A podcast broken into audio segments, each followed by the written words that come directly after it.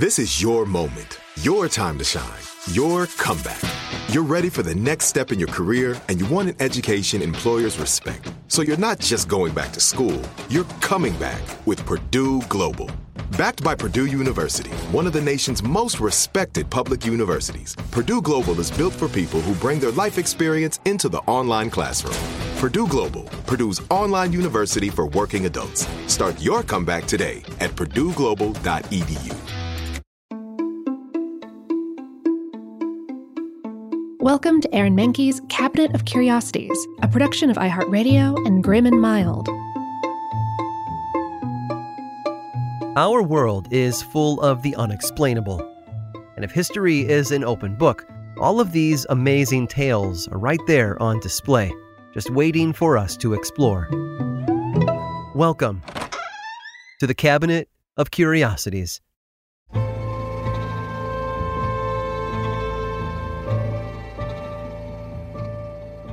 Everyone has a mistake they wish they could erase, a poor decision they'd like to undo, or a path they wish they had taken.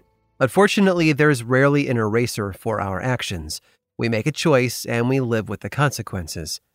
One woman, however, refused to accept those limitations. She set out to show the world that no mistake was so bad that it couldn't be erased, or at least covered up. Her name was Betty Claire McMurray, and she was born in 1924 in Dallas, Texas. Her father, Jesse McMurray, managed an auto parts supply store, while her mother, Christine, ran a small knitting shop. Christine also helped foster a love of art in her daughter and taught her how to paint. After graduating high school, Betty married her first husband, Warren, with whom she had her first child, Michael. Their marriage didn't last long, though. After their divorce in 1946, Betty and Michael, along with her mother and sister, moved into a house her father had left her after he passed away. Now, Betty needed a job. As a single mother with a small child at home, she had to find a way to put food on the table. She learned shorthand and how to type, and then used those skills to earn a job as a secretary at Texas Bank and Trust in Dallas. Betty was still new to typing, and so she made mistakes often.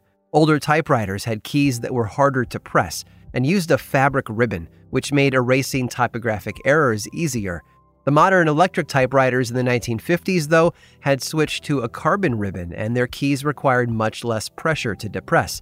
As a result, mistakes were not only more common, they couldn't be corrected without smudging carbon across the page.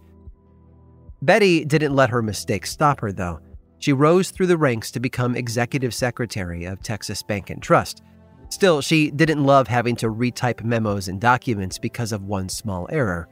While painting the bank's windows for the holidays, she thought back to what her mother had taught her.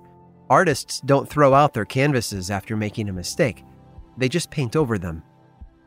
Betty went home and filled a small bottle with some tempera paint, which she matched to the color of the bank's stationery. She put the paint, as well as a watercolor brush, in her purse the next day and began covering up her typos as she made them. The other secretaries soon got wind of her new technique when they started asking for their own bottles of paint, Betty realized that she had stumbled upon something special. Over the next five years, her kitchen became a research laboratory. She consulted books as well as her son's chemistry teacher as she refined her formula. And that was the beginning of her new company, a company that didn't make a lot of money at first. She struggled for two years with young Michael helping fill bottles of paint solution at home. Then, in 1958, two things happened. First, sales started to take off. And second, Betty made a mistake that she forgot to fix. She accidentally put the company's name on official bank correspondence.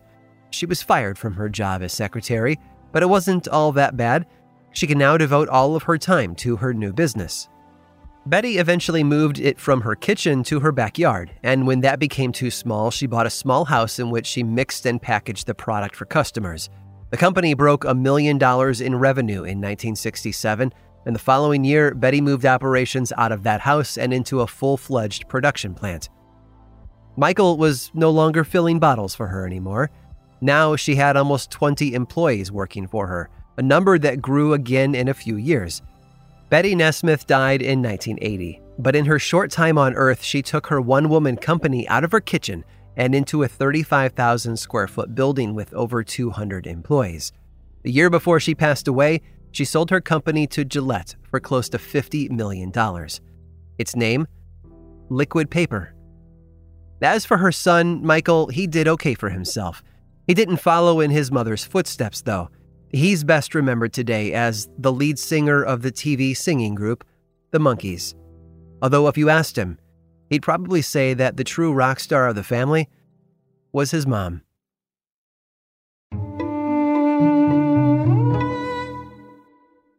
Trinity School of Natural Health can help you be part of the fast growing health and wellness industry. With an education that empowers communities, Trinity grads can change lives by applying natural health principles and techniques in holistic practices or stores selling nourishing health products. Offering 19 online programs that fit your busy schedule, you'll get training to help turn your passion into a career. Enroll today at trinityschool.org. That's trinityschool.org.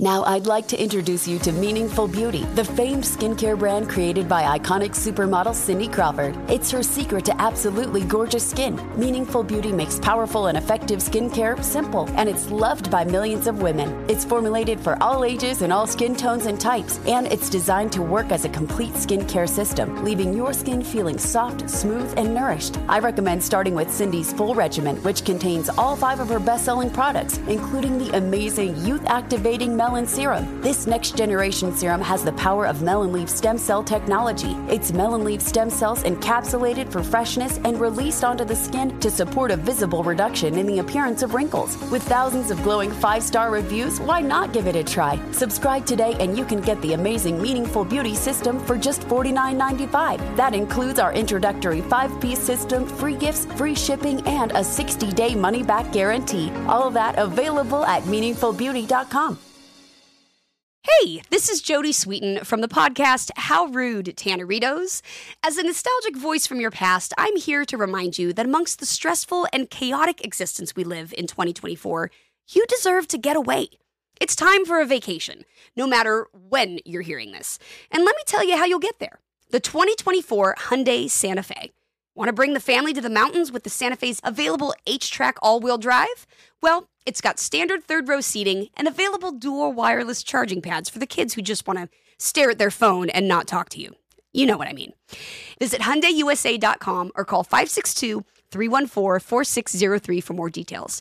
Hyundai, there's joy in every journey.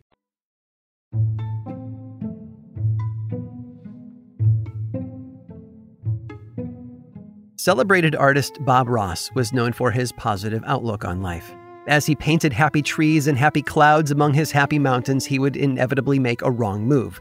Some might have called it a mistake, but not Bob Ross. To him, there were no mistakes, only happy accidents. Happy accidents happen all the time. The microwave, quinine, even Velcro were discovered by happenstance. So were two potential plots against the United States. At the dawn of the 1960s, Fidel Castro led a revolution against the standing Cuban government. As part of his takeover, he cut ties with the US and opened a relationship with the Soviet Union, which took the Cold War between the US and the Russians to a whole new level. Hoping to bring an end to Castro's regime, America funded an operation involving 1,500 Cuban exiles. They had formed a counter revolutionary unit known as Brigade 2506 and invaded Cuba's southwestern coast, the Bay of Pigs, in an attempted coup against Castro and his forces. The mission failed. Many from the brigade were killed or captured, and President John F. Kennedy was forced to abandon all further efforts. Tensions grew between the U.S. and Cuba, and though no further military actions were taken, that didn't stop the CIA from keeping tabs on the communist territory. In 1962, a CIA analyst had been examining recent surveillance photos of the island when he noticed something peculiar. Among the fuel trailers and tents was an unexpected change to the landscape.